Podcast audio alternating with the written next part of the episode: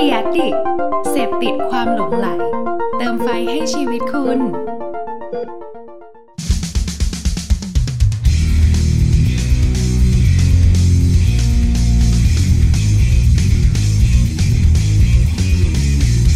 เซซัมเตพูดอะไรบางสิ่งที่ให้คุณได้คิดตาม บรรจบพบกลับมาที่วันเสาร์กันอีกแล้วนะครับ วันนี้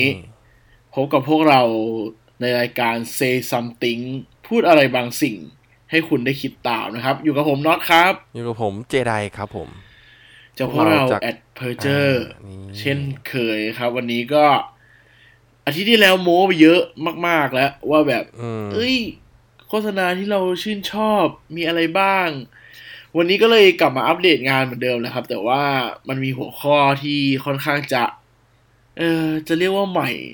ดีไหมนะ ก็ไม่ใหม่เนาะเอาจริง ๆ แล้วอะแต่ว่าเราเราเรารู้สึกว่าเป็นอาทิตย์ที่ผ่านมาแล้วมันมันค่อนข้างจะเล่าดีครับ หัวข้อวันนี้ที่เราหยิบมาพูดครับ มันคือ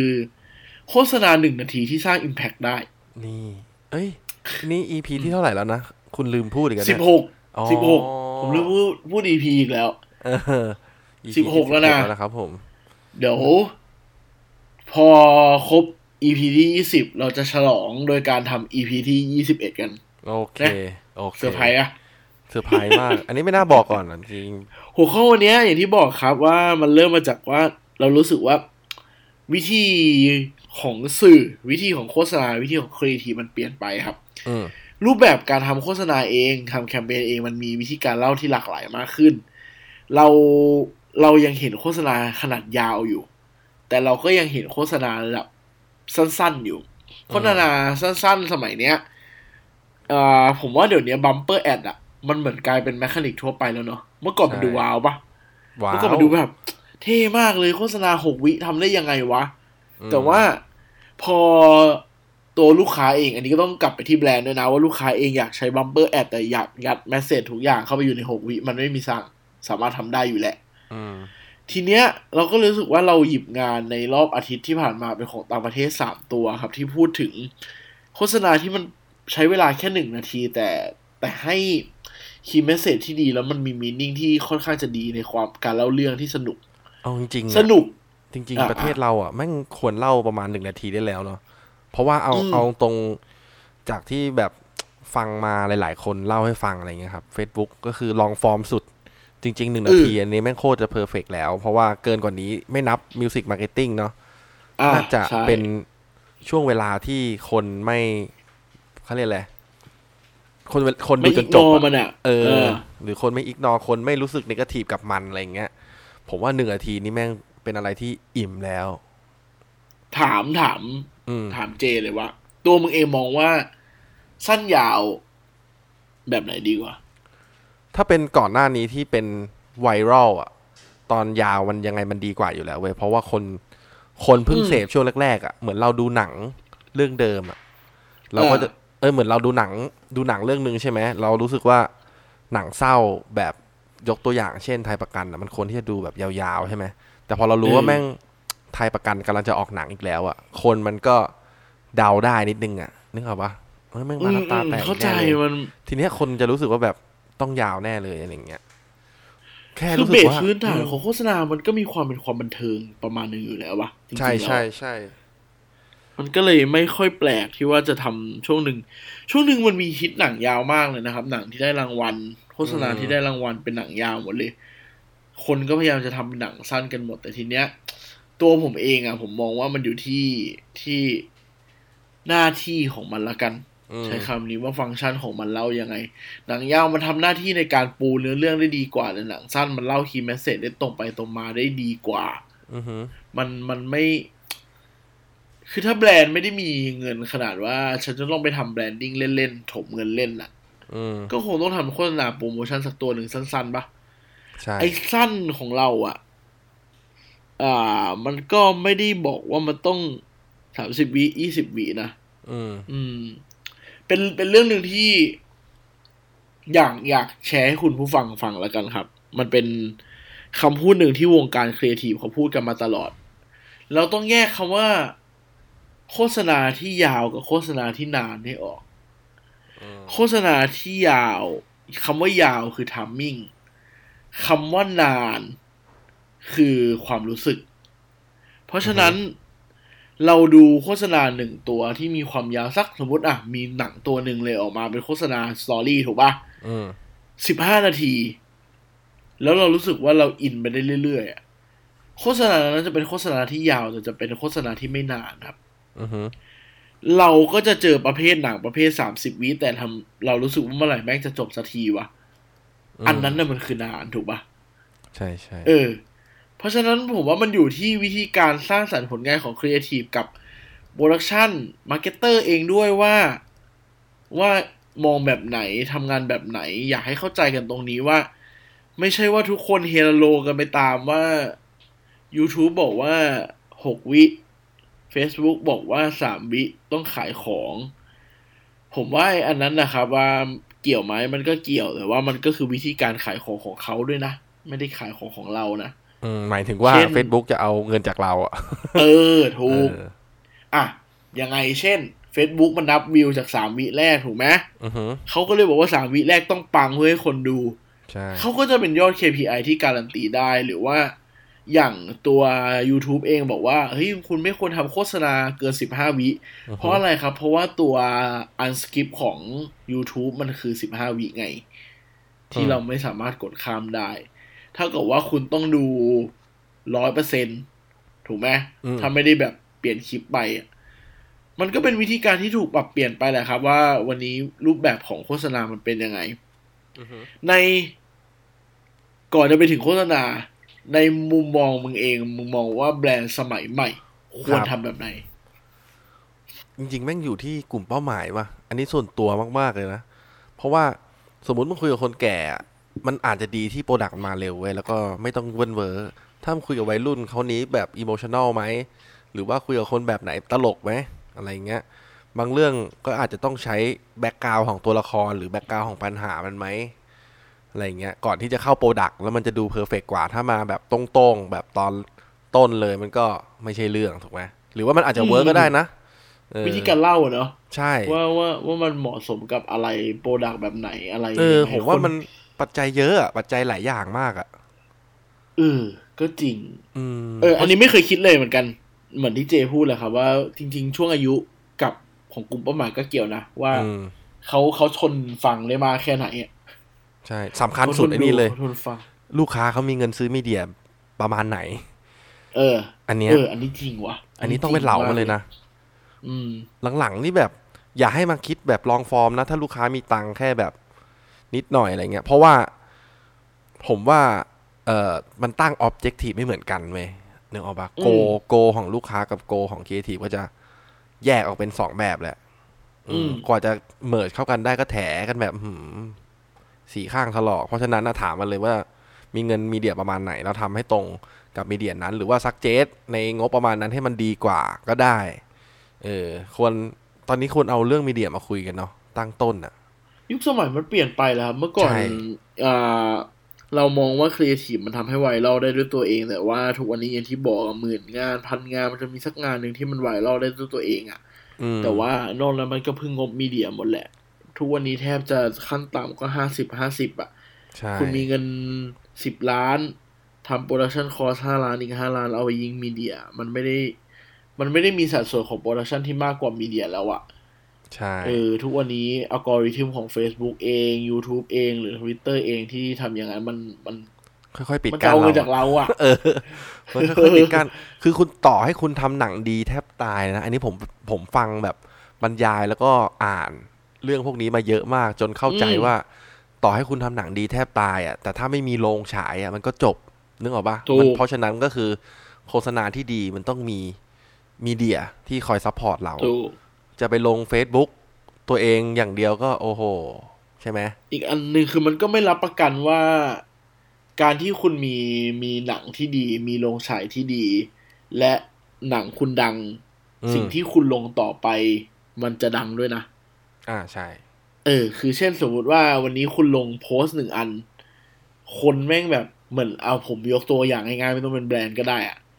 คุณเป็นเป็นเป็นอินฟลูเอนเซอร์ร้านอาหารน่ะอือฮึเอ่อโพสต์แรกที่คุณลงแม่งคนแชร์ไปสักประมาณแสนคนถูกไหมอืมโพสต์ต่อไปมันอาจจะมีคนแชร์แค่สองคนก็ได้นะครับ เพราะว่า Facebook มันปิดการสุดท้ายมันพยายามแค่บอกคุณว่า ถ้าคุณอยากดัง เอาเงินมา ซื้อสิ ซื้อสิ จ่ายเงินสิ นั่นเออคือสิ่งที่มันอันเนี้ยเกิดขึ้นเดี๋ยวผมว่า เดี๋ยวเอายกยอดไปเป็นตอนที่สิบเจ็ดก็ได้นะ ผมเอออยากให้เออคีคีเอทีฟแบบว่า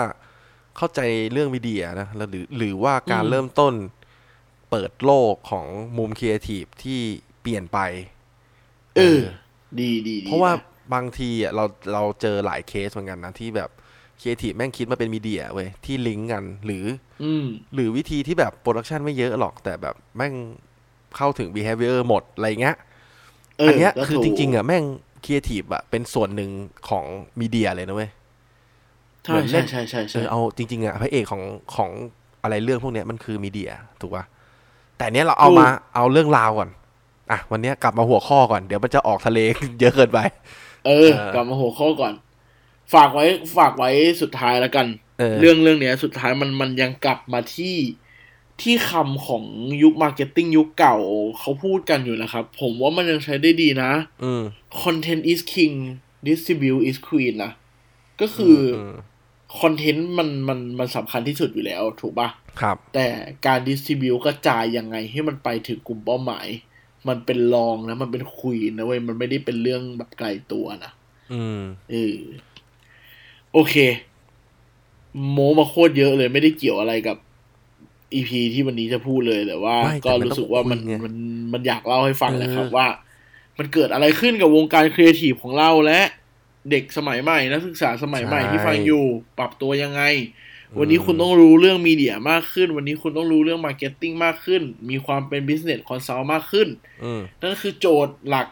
ที่ต้องทำให้ได้ใช่และจำเป็นต้องทำให้ได้นะครับ โอเค เข้าเรื่องกันดีกว่า วันนี้อย่างที่บอกว่าหัวข้อมันมาจากว่าโฆษณาหนึ่งนาทีที่สามารถสร้าง Impact ได้ Impact ในที่นี้ไม่ได้เปลี่ยนโลกเหมือนเดิมนะเว้ย ไม่ใช่ไนกี้อย่าหวังว่าเราจะเอาโฆษณาหนึ่งนาทีที่มาเล่าให้คุณฟังแล้วคุณจะเปลี่ยนเป็นคนใหม่หรือว่า เอ่อจะทำให้น้ำแข็งโคโลกมันละลาย ไม่ต้องคิดขนาดนั้นนะครับ แต่มีแค่น้องมูแมีน้องโทเขามัสงดีสัยเขาถามว่าหนึ่งนาทีนี่สร้าง Impact Arena เหรอครับพี่อะไรเงี้ยเอ้ย ไม่ได้นะอ๋อไม่ใช่เหรอสร้าง Impact แบบหมายถึงว่า ความคิดแบบแรงกระแทกแบบอย่างนั้นนะไม่ใช่ Impact Arena นะ อ๋อ นึกว่าโฆษณาเออเรื่องเดียวมันสามารถสร้าง Impact Arena ได้ ไม่ได้ ไม่อ๋อได้ไม่ใช่ไม่ใช่ไม่ใช่อันนั้นโอเคต้องโอเคใช้งบเยอะมากๆเลย อ๋อ โอเคครับผมเอออะไรอะ มา เออ โอเค มาครับ มาเข้าสู่ช่วงโฆษณากันดีกว่า วันนี้มีสามตัว ไปฟังกันดีกว่าครับ งานชิ้นแรกครับ ขอเป็นแบบงานง่ายๆ เล่าง่ายๆ แต่ว่ากินใจมากเลย ดูครั้งแรกเกือบร้องไห้อะเอาจริงๆว่าเออคือ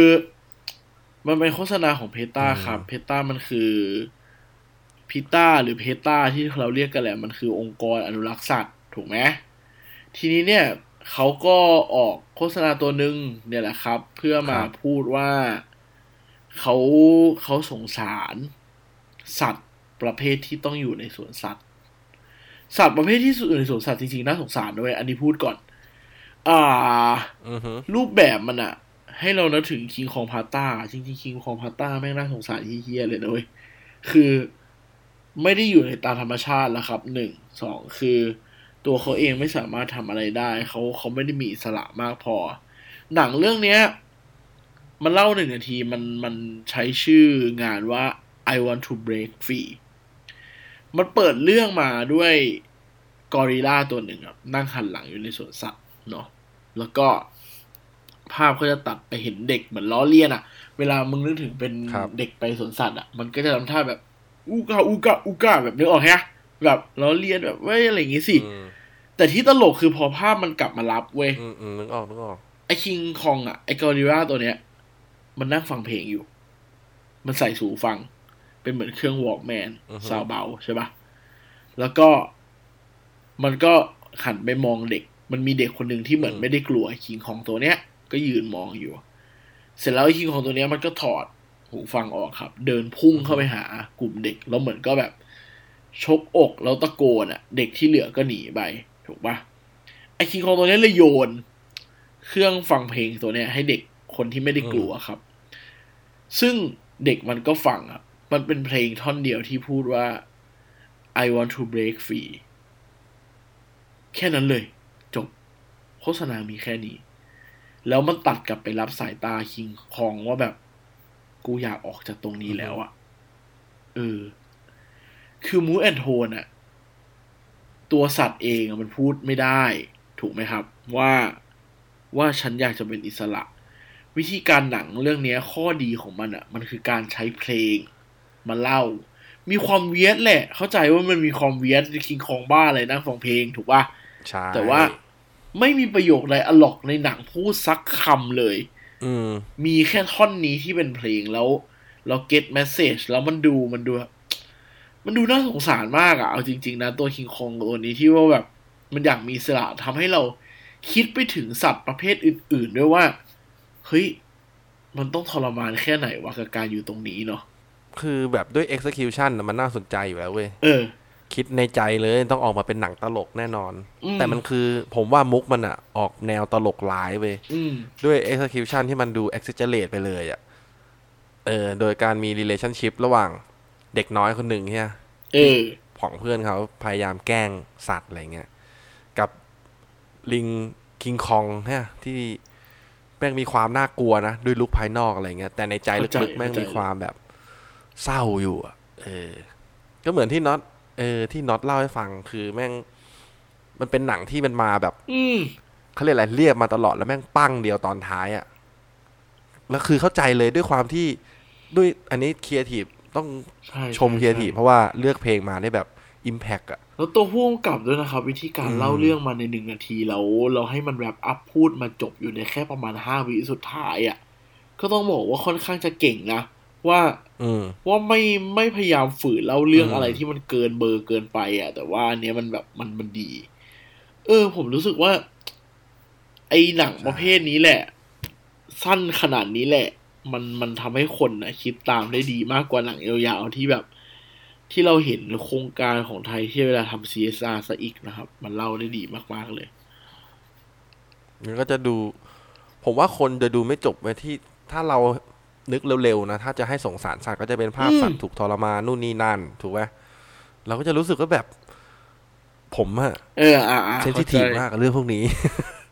ไม่คือคือคือจะรู้สึกแบบว่าสิบวิก็จะปิดแล้ว เพราะมันดูแล้วมันเขาเรียกอะไรใช่ มีความปวดหัว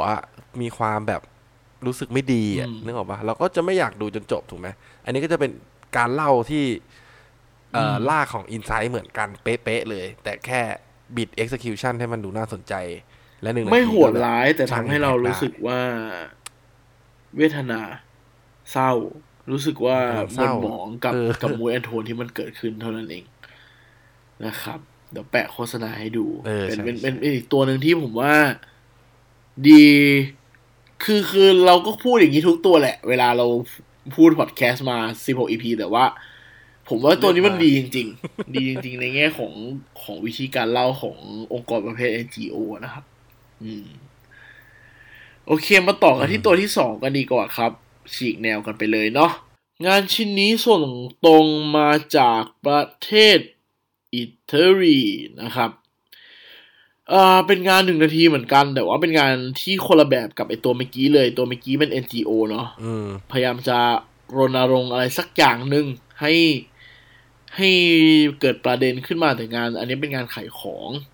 แต่วิธีการขายของมันประหลาด เราเลยหยิบขึ้นมาเล่าครับ แบรนด์เนี้ย ชื่อแบรนด์ว่าบาริราครับบาริราเป็นแบรนด์สปาเกตตี้อืมใช้คำว่าสปาเกตตี้ได้บอกจริงๆมันเป็นแบรนด์พาสต้านะอือหือ คืออันนี้อยากให้ให้คนเข้าใจก่อนเป็นเป็น food หนึ่งศูนย์หนึ่งแล้วกันนะครับ เออเราต้องเลือกเข้าใจก่อนว่าพาสต้ากับสปาเกตตี้มันคนละอย่างกันนะเว้ยอืมพาสต้าเป็นเป็น umbrella ใหญ่ของอาหารประเภทเส้นของอิตาลีนะครับอืมสปาเกตตี้เป็นหนึ่งในพาสต้านะเอออืมเช่น Angel Hair สปาเกตตี้มักกะโรนีอะไรที่เรารู้จักกันพื้นฐานเนี่ยอืมทุกอันคือพาสต้าหมด เออ แบรนด์เนี้ยมันเป็นแบรนด์ขายพาสต้าสำเร็จรูปแหละครับครับแล้วก็มันพยายามจะเล่าว่าการที่แบรนด์เขาไปอยู่ตรงไหนอะมันทำให้ฟีลไลท์โฮมมากขึ้น หมายถึงว่ามันรู้สึกเป็นบ้านมากขึ้น เพราะว่าคนอิตาลีกินอาหารประเภทนี้เยอะเนาะใช่แต่แทนที่มันจะไปเล่า coming of age ของ ตัวอาหารเว้ย มันไปเล่า coming of age ของโต๊ะ โต๊ะอะ มันมีหลายแมคานิกถูกปะอือฮึหนังเรื่องนี้มันถูกเปิดมา แล้วมันใช้คำว่า are table made for this คือโต๊ะอะ มันถูกสร้างมาเพื่อสิ่งนี้เว้ย แล้วมันอะ ตัดกลับไปรับในที่ต่างๆ เช่น นิวยอร์กถูกไหม ปารีส หรือว่าไปที่พวกแบบ Gothenburg คือไปในในในหลายประเทศครับ เอเธน แต่ว่า behavior ที่เราเห็นน่ะ โต๊ะมันไม่ได้ทำหน้าที่ในการกินอาหาร บางคนบางประเทศใช้โต๊ะเป็นโต๊ะทำงาน บางคนใช้เป็นโต๊ะประชุม บางคนนึกสภาพไอ้นี่เด็เวลาไอเด็กซ้อมกองอะนึกว่าฮะมเอาไม้กองไปตีโต๊ะอะ มันก็มีคนใช้ประเภทนั้นเหมือนกันหรือว่าเด็กเล็กเลยนะ ก็ใช้เป็นพื้นที่เหมือนแบบเป็นเล่นของเล่นถูกปะอืมมันเลยเล่า coming of age ของว่าโต๊ะมันมีหลาย purpose หมายความว่ามันสามารถทำได้หลาย ๆ อย่างอืมแต่ในอิตาลี มันกลับมาที่ในอิตาลีเว้ยในโรม มันกลับมาสู่โรมสุดท้าย ภาพที่เห็นก็คือคนน่ะ เดินเข้าเอาไอตัวสปาเกตตี้มาวาง แล้วก็มานั่งกินด้วยกัน แบบอร่อยอร่อยแบบมีความสุข แล้วมันจบคำว่า The Italian art of turning table into the home since 1877 หมายความว่าคนอิตาเลียนศิลปะอีกของอิตาลีอะแม่งเปลี่ยนโต๊ะอะให้มาอยู่ในบ้านตั้งแต่ปี 1877 เพราะเราไม่ได้มองว่าโต๊ะอะ มันเอาไปทำหน้าที่อื่นนอกจากการสร้างความสุขให้กับครอบครัว และไอ้แบรนด์สปาเกตตี้เนี่ย เป็นแบรนด์ที่อยู่คู่กับโต๊ะ แล้วสร้างความสุขให้คนอิตาลีทุกคนนะอืมซับซ้อนไหมเหมือนจะซับซ้อนนะ แต่มันเล่าง่ายมากเลยนะ จริง ๆ แล้วอย่างที่ผมบอกอะแต่มันอาจจะต้องใช้การตีความนิดนึงนะครับ ว่าทำไมมันมันมันจะเล่า coming of age ของโต๊ะทำไมวะมีในความเมื่อมันซิมขายโบสลิกปาอเกยู่ตนะตี้ อืม เป็นหนัง แต่ผม symbolic แค่นะแค่น่าสนใจรู้สึกว่า พอเขาไปเปิดในประเทศเขาเองอะมินนิ่งมันจะเข้าใจง่าย เพราะว่าคนต่างประเทศเขากินแบบสปาเกตตี้เขาไม่ได้กินจานเหมือนเราอะเขากินเป็นเหมือนถังสลัดอะอืมใหญ่ๆอะกินด้วยกันอะไรเงี้ยเออ ก็เป็นเป็นหนึ่งเป็นนาทีเดียวเองนะแต่เป็นนาทีเดียวที่ทำให้เข้าใจได้เลยว่า ศิลปะการทำสปาเกตตี้กับศิลปะของเรื่องราวบนโต๊ะอาหารในแต่ละประเทศมันไม่เหมือนกันอะ อืม อืม เป็นการเล่า history เนอะผ่านโต๊ะเออจริงๆ อันเนี้ย ผม ผมรู้สึกว่าแบบแม่งยากตั้งแต่ตอนขายเลยอะแต่ก็ยอมใจอืมทีเหมือนกันนะ ที่แบบว่า ถ้าเราดูตั้งแต่แรกไปจนถึงห้าสิบเปอร์เซ็นของหนังอะเราจะรู้สึกว่าแบบโฆษณาโต๊ะหรือเปล่าวะ ถูกปะเออ ถูกถูกถูเอกอเออจนพามาจนจบเราก็จะเข้าใจว่าแบบแบรนด์อะแบรนด์ของอันเนี้ยก็คือโต๊ะ ไอตัว product อะอืมมันจะอยู่ตอนท้ายทำหน้าที่เหมือนแบบ wrap up แบรนด์อีกที คือแบรนด์เป็นเหมือนร่มใหญ่ก็คือเท่ากับเหมือน symbolic อะก็คือโต๊ะถูกไหมใช่แต่อยู่ที่วัฒนธรรมแต่ละ c u เจอร์แต่ละประเทศว่าแบบโต๊ะมัน represent อะไรอะไรเงี้ยแต่โต๊ะบ้านเราก็คือโต๊ะอิตาลีเนี่ย เอาไว้แบบรวมครอบครัวถูกปะเออถูกเออมันมันคือ meaning เลยนะแค่นี้เลยเออคือถ้าแปลง่ายๆอะอารมณ์ประมาณว่า อารมณ์ประมาณถ้าถ้าเราลอง ถ้าคุณผู้ฟังคิดตามไม่ออกนะว่ามันมันมันจะเล่ายังไงให้ง่ายวะ ไม่เห็นเข้าใจเลย อืมลองตีความเป็นแบบไทยนะหนังเรื่องเนี้ยสมมุติมันเล่ามาว่า โต๊ะมันทำได้หลายฟังก์ชันเว้ยโต๊ะมันทำงานได้ อืมโต๊ะมันสามารถเอาไปแต่งหน้าได้ โต๊ะมันเอาไปเล่นเกมได้ แต่โต๊ะของคนไทยคือโต๊ะวางกับข้าว แล้วกินข้าวพร้อมหน้ากัน อืมอะสมมุติแปลเป็นคนไทยแค่เนี้ยเก็ตปะอืมอืมมันเก็ตเลยนะว่าแบบ เออ เหมือนว่าหน้าที่ของโต๊ะของแต่ละบ้านมันก็ไม่เหมือนกันอ่าคนไทยบางคน ผมใช้คำว่าบางคนแล้วกันในบางบ้านเองอะเราก็จะรู้ว่าโต๊ะอาหารมันมีกินอาหารห้ามเอาไปทำอย่างอื่นอะอืมมันมีจริงๆนะเว้ยใช่อใช่ย่างนั้นอะเออ บ้านผมก็มีนะ ถูกปะถูกโต๊ะอาหารก็คือโต๊ะอาหารดิ ใช่ จะมีโต๊ะฝาทำงานชีก็โต๊ะวางไว้ทำงาน ถูกไหมอืม เออแต่ว่าพอเราไม่มีที่วางเราก็จะใช้โต๊ะเดียว ให้มันครอบคลุมทุกฟังก์ชันอะไปเลย ประมาณนี้ครับสำหรับโฆษณาตัวที่สองมาจากอิตาลี ผมว่าดีเหมือนกัน เนาะอืมอิมแพอยากตรงซิมโบ ผมผมพูดเลยอันเนี้ย มีความมีความเยอะ มีความอืมอาร์ตนำประมาณหนึ่งอืมเออมีความอาร์ตแล้วก็อย่างที่เจบอกครับว่ามันขายงานลูกค้าเก่งแหละว่ามันขายผ่านมาได้ไงวะกับกับ วิธี execution แบบเนี้ยอืมน่าจะเป็นเรื่องที่ น่าสนใจลองกลับไปย้อนดูว่าเขาคิดยังไงทำไมเขาถึงหยิบอินไซต์นี้ขึ้นมาครับเอาจริง ๆสำหรับตัวผมเองนะ ผมคิดว่าเจก็น่าจะเป็นคล้าย ๆ กันอะมันอืมแคลกอินไซต์ยากมากเลยว่ะอืมว่าว่าทำไมเขาถึงคิดแบบนี้มา เพราะเพราะ เพราะเราคงไม่ใช่คนอิตาลีด้วยแหละ ใช่อันนี้ผมว่าพูดจริงมันเป็นที่ culture เขาเว้ยอืมเขาให้ความมันไม่ได้สำคัญแมสขนาดที่ว่าคนทั่วโลกจะเข้าใจได้ว่ามันคืออะไร อืมเออดูเป็นเคส แต่อยากให้ลองดูกันครับ อืมครับ ไปถึงตัวสุดท้ายกันดีกว่าครับ ตัวนี้มันๆเลยอืมมาเสร็จตัวสุดท้ายครับ ครับ เป็นของแบรนด์ Pony Malta ครับ คือแบรนด์อะไร เป็นแบรนด์รณรงค์เหมือนกันแต่ผมรู้สึกว่า เอ่อ ผมสามารถเล่าแคมเปญนี้ได้ให้จบภายใน15วินาทีให้คุณผู้ฟังเข้าใจได้อืมอินไซต์ก่อน ก่อนจะเล่าแคมเปญแคมเปญมันสั้นนะ แต่อินไซต์มันยาวอินไซต์มันเริ่มมาจากว่า เวลาเราเล่นเกมอะเวลามึงเล่นอ่อนนะมึงจะโดนด่าอืมไอ้ซึ่งไก่เออไอไก่เออมึงเล่นอย่างนี้ลบเกมเถอะ ซึ่งอันหนึ่งในนั้นก็คือผมกับไอเจที่ชอบไปด่าคนอื่นอยู่ในเกมคนอื่นเขาผมนะคอัรับธรสอัธรสครับผมเออเพื่ออัธรสซึ่งอ่าแบรนด์เองอะมองว่าเรื่องนี้มันเป็นการ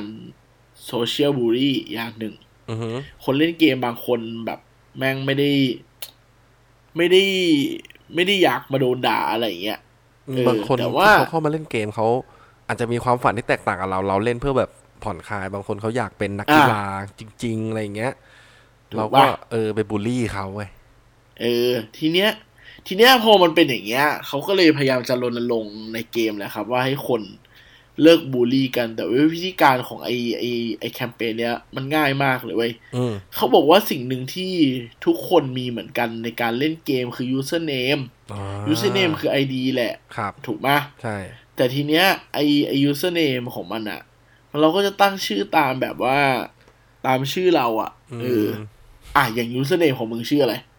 นี่เจเดียโนนี่เป็นแบบ Jadiano AKA เป็น AKA เออเป็น AK นะ อย่างของผมเนี้ยเออของคุณอะไรแรมโบ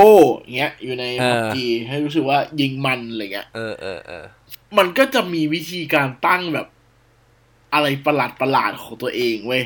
ทีเนี้ยไอ้แคมเปญเนี้ยมันเลยมันเลยไปเล่นกับยูทูบเบอร์ของต่างประเทศแหละครับ แล้วมันออกมาพูดว่า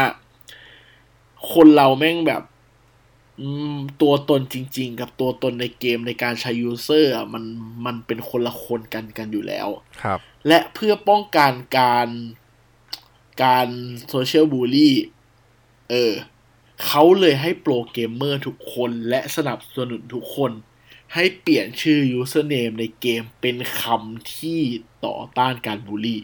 นี่ แค่นั้นเลย เช่น คนเนี้ย อยู่ดีๆ แม่งยูทูบเบอร์คนหนึ่งมันชื่อ n o t r i c สองสองอืมมันไปเปลี่ยนชื่อ username เป็นว่า play without bullying ชื่อนี้เลยนะอืมคือเล่นโดยไม่บูลลี่กันเฮ้ยบางคนแบบเอาไปเปลี่ยนเองบ้างนะ เออ จริง ๆ มันทำได้ทุกคนนะ ถูกปะเออแบบ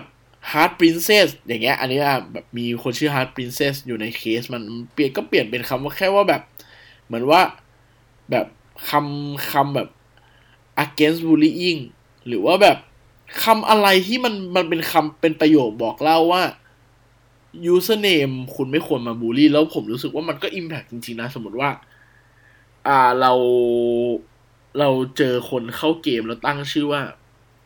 หัดเล่นอย่าเพิ่งด่าเราก็คงไม่ไปด่ามันปะเออใช่ ถูกปะเหมือนเหมือนอารมณ์มือใหม่หัดขับอะไรเงี้ย เออเหมือนมูทำไมอะขับ แล้วก็รู้สึกว่า อ๋อถ้าเขาขับอย่างเงี้ย อ๋ออ๋อเขามือใหม่โเคเออซึ่งซึ่งมันเป็นแคมเปญที่ดีนะครับ เคสมันอยู่ประมาณนาทีนิดๆนาทีสิบห้าวิประมาณนั้นนะ ซึ่งผมรู้สึกว่าเฮ้ยมันเป็นเป็นแคมเปญที่ดีแล้วแล้วมันสามารถให้ใครทำก็ได้ แต่ว่าเขาเริ่มจากยูทูบเบอร์แล้วทำเป็นเคสออกมาอืมหนึ่งนาทีนี้ impact อะไรสำหรับผมอะมันเป็นหนึ่งนาทีที่ impact วงการเกมมาก เพราะว่า mechanic มันทำง่ายมากอืมมากขนาดที่ว่าวันเนี้ย ผมพูดกับไอเจเสร็จ อัดพอดแคสต์เสร็จ ผมสามารถไปทำในเกมผมได้เลยอืมถูกไหมเพราะฉะนั้นอะ มันมันเลยเป็นการอ่าสร้างแรงกระเพื่อมของวงการเกมอย่างหนึ่งเพราะว่าต้องเข้าใจก่อนว่าตัวเกมเองอะ ค่อนข้างจะเป็นเป็นสื่อที่มีเดียที่โดนบูลลี่จากไม่ใช่บูลลี่สิ โดนมองว่าในกาทีฟจากผู้ใหญ่หรือว่าสังคมภายนอกอยู่แล้วอือหือเพราะฉะนั้นการทำอย่างนี้มันก็ทำให้ วัฒนธรรมการเล่นเกมมันดีขึ้นแหละครับอืม ให้วงการเกมมันโตขึ้นนะ ให้วงการเกมโตขึ้นใช่แล้วมันก็อืมเป็นเรื่องที่ผมเชื่อว่าทุกเกมพยายามสนับสนุนแหละว่าว่าไม่อยากให้เกิดเหตุการณ์อย่างนี้เกิดขึ้นอืมนะครับเฮ้ยเอางี้ไหมเออวันนี้ก็เราจัดแคมเปญอะไรนะเล็กๆนะจัดแคมเปญเล็กเออๆสำหรับใครไปเปลี่ที่ยนฟังไหมอยู่แล้วเล่นเกมเออแล้วก็เปลี่ยนเออเปลี่ยนเปลี่ยนกันแบบว่าหน่อยมาหยุดบูลลี่กันอะไรเงี้ยเอออย่าเออเลิกด่าว่าไก่อย่างเงี้ยอะเอได้ไหมอหรือไม่ว่าได้แบบอ่อนแค่เพิ่งอะไรวะ ไม่ได้อ่อนแค่เพิ่งเล่นอะไรเงี้ยเออเออแบบ ตัวนี้เพิ่งหัดอย่างเงี้ย อืม คืออันเนี้ยเอออะเผื่อคนไม่เคยเล่นเกมนะครับปกติเกมประเภทดัง ๆ มาก ๆ อะผมยกตัวอย่างในเกมอย่าง top สามเกม Free Fire อ่าพับ PUBG จีแล้วก็ RoV มันเป็นเกมที่เขาเรียกว่าเป็นเกม multiplayerอือหือมันไม่ได้เกมมันไม่ได้เกม RPG ที่ว่าคุณเล่นของใครของมันได้แต่ว่ามันเล่นกันเป็นทีม เพราะฉะนั้นน่ะมันต้องใช้การสื่อสารกัน เพราะฉะนั้นน่ะ ล่าสุดที่ผมเล่นกับเจนะครับ สมมุติแม่งจะด่ากันน่ะแค่พิมพ์ไปว่าแบบสู้ๆนะครับ ทุกคนเออเฮ้ยแม่งแบบเอออยู่ดีๆสังคมในเกมแม่งดีขึ้นเลยอะแม่งแบบว่า แพ้ไม่เป็นไรครับ เอาแบบให้เต็มที่ก็พอแล้วครับ เออ อันนั้นน่ะมันคือวัฒนธรรมการเล่นเกมที่มันดี แค่นั้นเลย ถูกไหมก็ก็รู้สึกว่ามันเป็นไอเดียที่ดีครับ ลองทำดูกันก็ได้นะ ใครที่ชอบเล่นเกม เล่นอะไรพวกเนี้ยลองไเปลี่ยนรับลองเปลี่ยนดู เออเออ วันนี้ลองเปลี่ยนดูจากเรื่องเล็กๆของเรามันอาจจะช่วยได้ดีขึ้นนะครับ สวัสดีคแต่รับข้ออะไรเสียนะอย่างเดียวของไอแคมเปญแบบเนี้ยเออกับทุกเกมที่เราเล่นคือเวลาเราเปลี่ยนชื่อมันชอบให้เราเติมตังค์แค่นั้นแหละ เพราะฉะนั้นแล้วคุณกำลังจะบอกว่า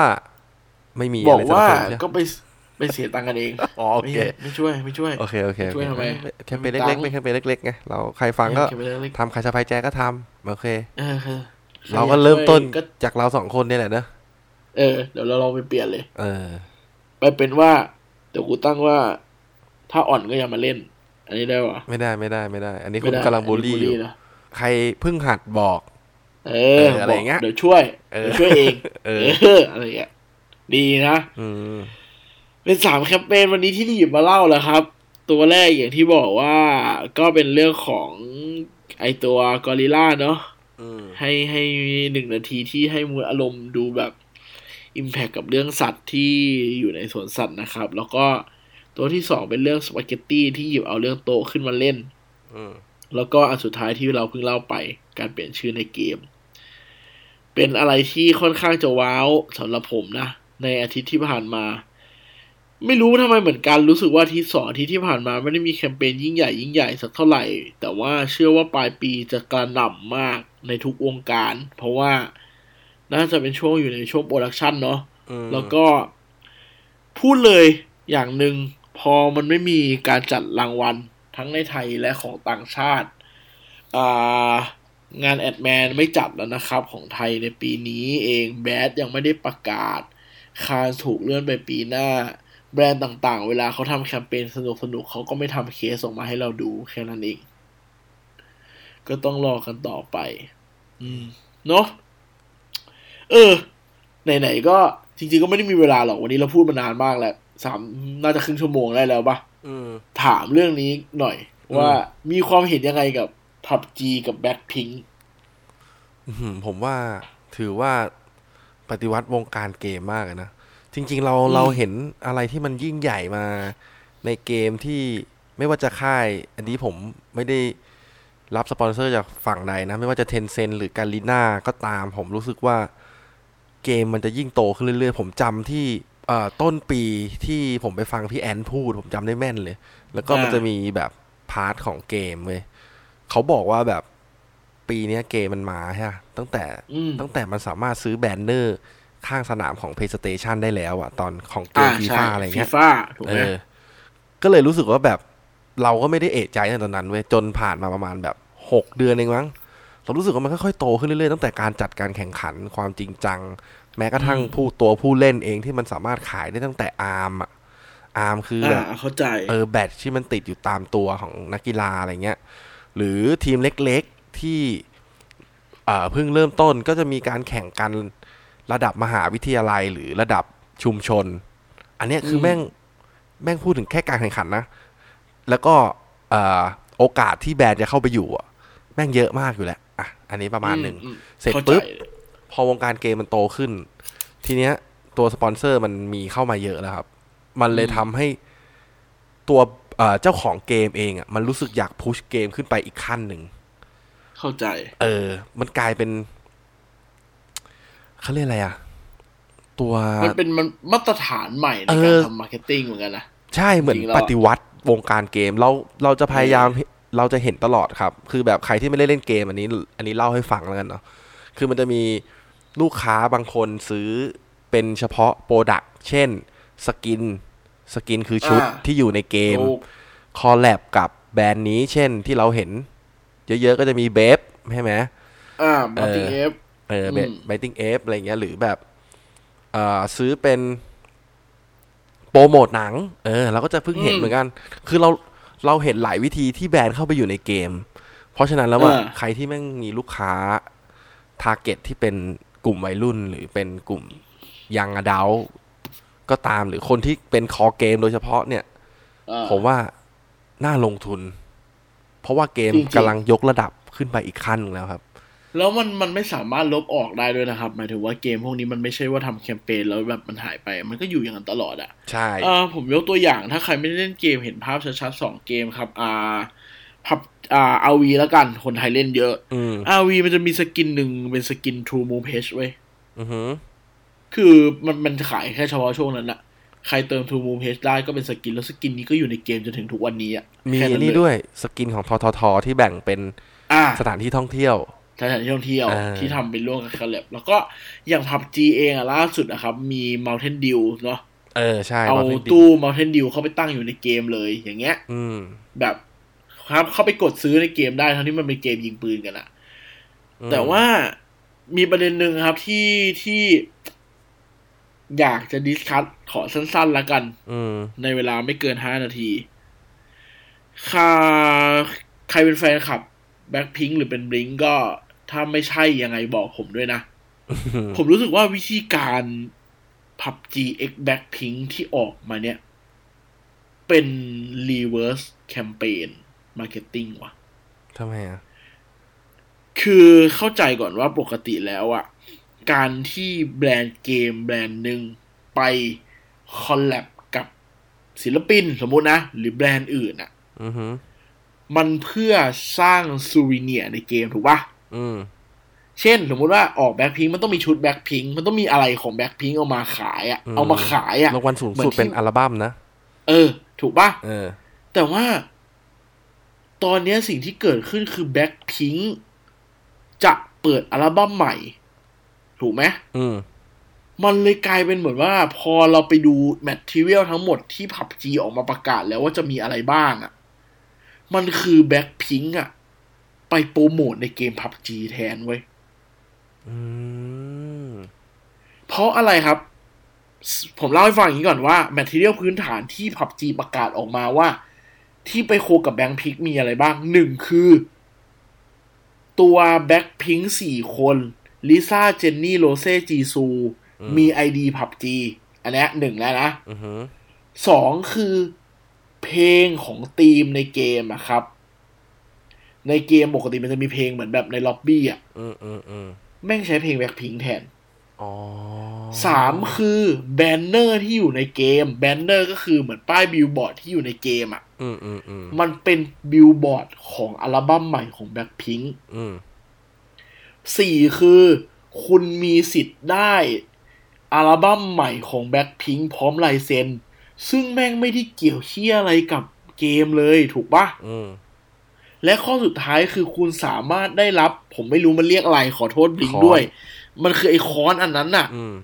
ในเกมและของจริงอือฮึซึ่งถ้าเราเรามองลองดีๆนะผับจีได้อะไรอะผมว่านะนนอกจากชื่อเสียงอะใช่ มันเลยใช้คำว่า collab เว้ยมันเลย ใช้คำว่า collaboration ถูกไหจมริง ๆ แล้ว YG ไปจ้าง PUBG ใช่ไหมอ่าพอพอแบบฟังที่มึงอ่าอ่าเล่าถ้าในมุมกูนะ มันอาจจะเออไม่ใช่ก็ได้นะ แต่กูมองมันเป็นอย่างนั้นว่าเป็นไปได้ว่าเป็นไปได้ว่าแบ็คพิงเองอะที่เป็นคนไปไปใช้ marketer กับเกม มันมีเหตุผลหนึ่งนะครับ ซึ่งซึ่ง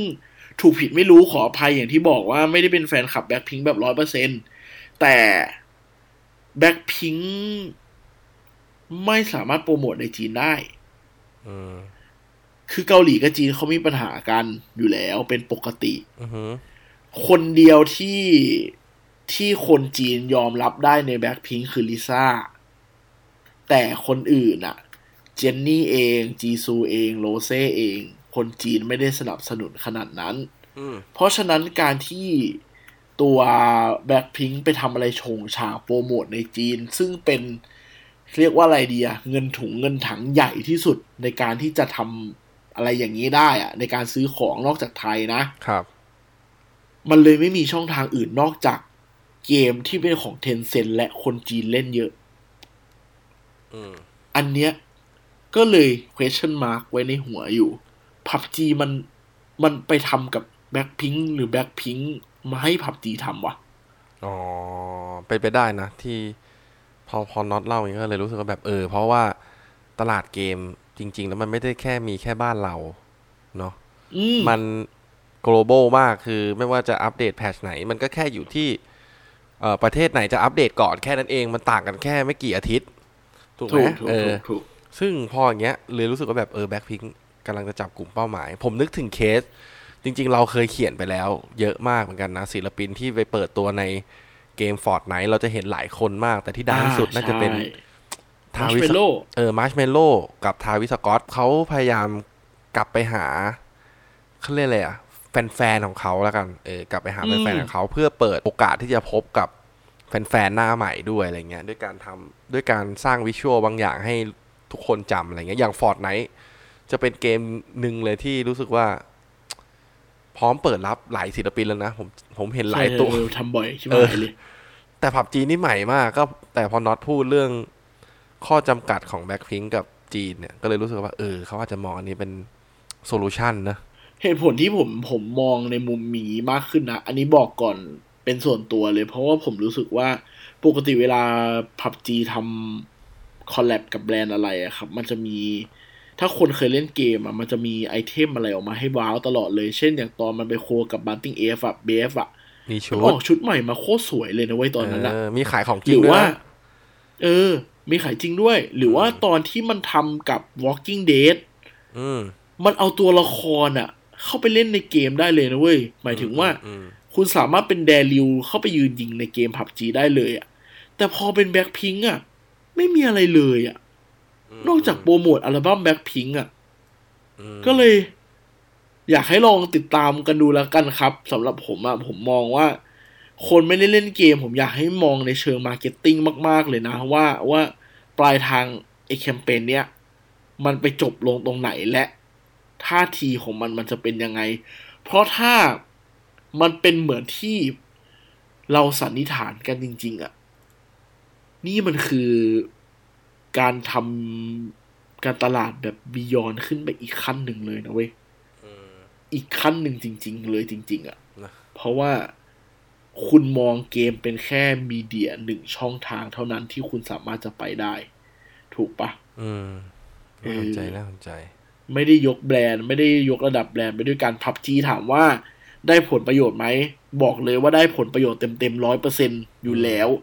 ผมเห็นคนที่ไม่เล่นผับจีเล่นผับจีเยอะมากเพราะโหลมีดแบ็คอะพิก็งต้องโหลดอะเออ แต่แต่คนที่เล่นอยู่แล้ว ก็จะมองว่าแล้วยังไงวะอืมนั่นแหละเลยเป็นโจทย์ที่ลองให้มาคิดกันเล่นๆครัเราบก็ไม่ต้องไปลุ้นต่อก่อน เพราะว่ามันอาจจะมีตัวละครก็ได้ไง เออมันอาจจะเป็นแค่ของมีรางวัลอะเออพวกพวกผมอาจจะเดาผิดก็ได้นะ อยู่ดีเออที่มันออกแคมเปญมาว่าแบบ เอ้ยเป็นชุดแบ็คพิงออกมาก็ได้เออแต่แค่แค่ณวันนี้ที่มันประกาศออกมา มันมันดูไปแนวโน้มทางนั้นเฉยๆแหละครับอืมมลองดูกันต่อไป น่าสนใจว่าจะพูดสั้นๆ แต่พูดซะยาวเลยแต่อืมแต่แต่รู้สึกว่าเป็นเคสหนึ่งที่สนุกอะที่อยากให้ครีเอทีฟคนไทยหรือ หรือคนที่ชอบแนว marketing business อะไรเงี้ยลองศึกษาดูอยากให้ลองไปดูนะครับ ครับผมนะ ก็วันนี้หมดแล้วล่ะครับ ยาวหน่อยแต่ว่า ยาวหน่อยอร่อยแน่ มีมีหลายเรื่องเลย มีทั้งอัปเดตงานแล้วก็มีการ discussion กันมาคุยกันมากกว่านะครับ เนาะครับแล้วก็ EP หน้าที่สิบเจ็ดเราจะมาพูดเรื่องอะไรกัน เดี๋ยวอาจจะจะ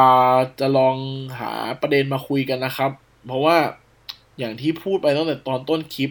คุยกับเจนะว่าเฮ้ยไอเรื่องมีเดียกับเรื่องเรื่องการครีเอทีฟยุคใหม่เนี่ย มันก็น่าสนใจนะที่ที่ควรจะหยิบมาพูดถึงเนาะแต่ว่าเราจะพูดในมุมไหนเท่านั้นเอง เดี๋ยวเราลองมาดูกันนะครับว่าเป็นยังไง อย่าลืมติดตามกันทุกวันเสาร์นะครับ ทางช่องทางของเรา a d p e r t u r e ไป search Facebook ได้เลย ads ขีดกลาง p e r t u r e นะครับ ฝากกดไลค์กดแชร์ด้วยมี up งานครีเอทีฟจากต่างประเทศจากไทยตลอดเวลาทุกวันเลย ทั้ง print ad ทั้งรูปแบบอะไรแล้วก็ช่องทางการรับฟังครับ ตัวพอดแคสต์ฟังได้ทุกช่องทางที่ฟังได้เลยของพอดแคสต์นะครับ ทั้ง Podbean SoundCloud แล้วก็ Spotify Apple Podcast หรือเว็บไซต์ a d addict เข้าไปกดที่ Podcast ตัวย่อของเรา SST นะครับ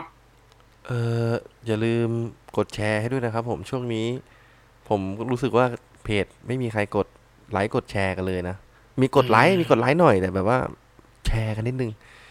หเป็รืนอบางโทษมาร์คซักเกอร์เบิร์กหรืออันนั้นอะเออหรือบางคนเขาไอ้นี่เปล่ากลัวแบบว่าเพจดีๆ อย่างเราแบบเขารู้ว่าแบบ อ๋อ มันเป็นซอสของ reference หลากหลายงาน ก็จริงอะมีเอสิทธิ์อเลยแบบแบบแทงกักไว้ก่อน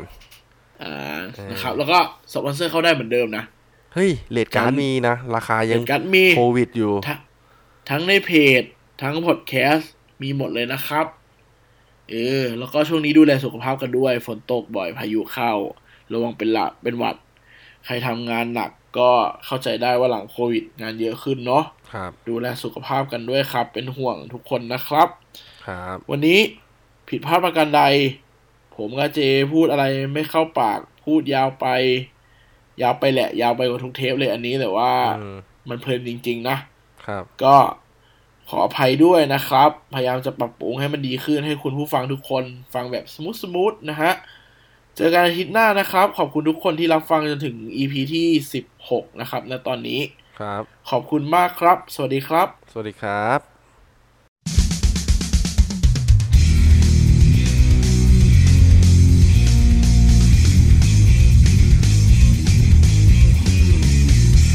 Say something พูดอะไรบางสิ่งที่ให้คุณได้คิดตาม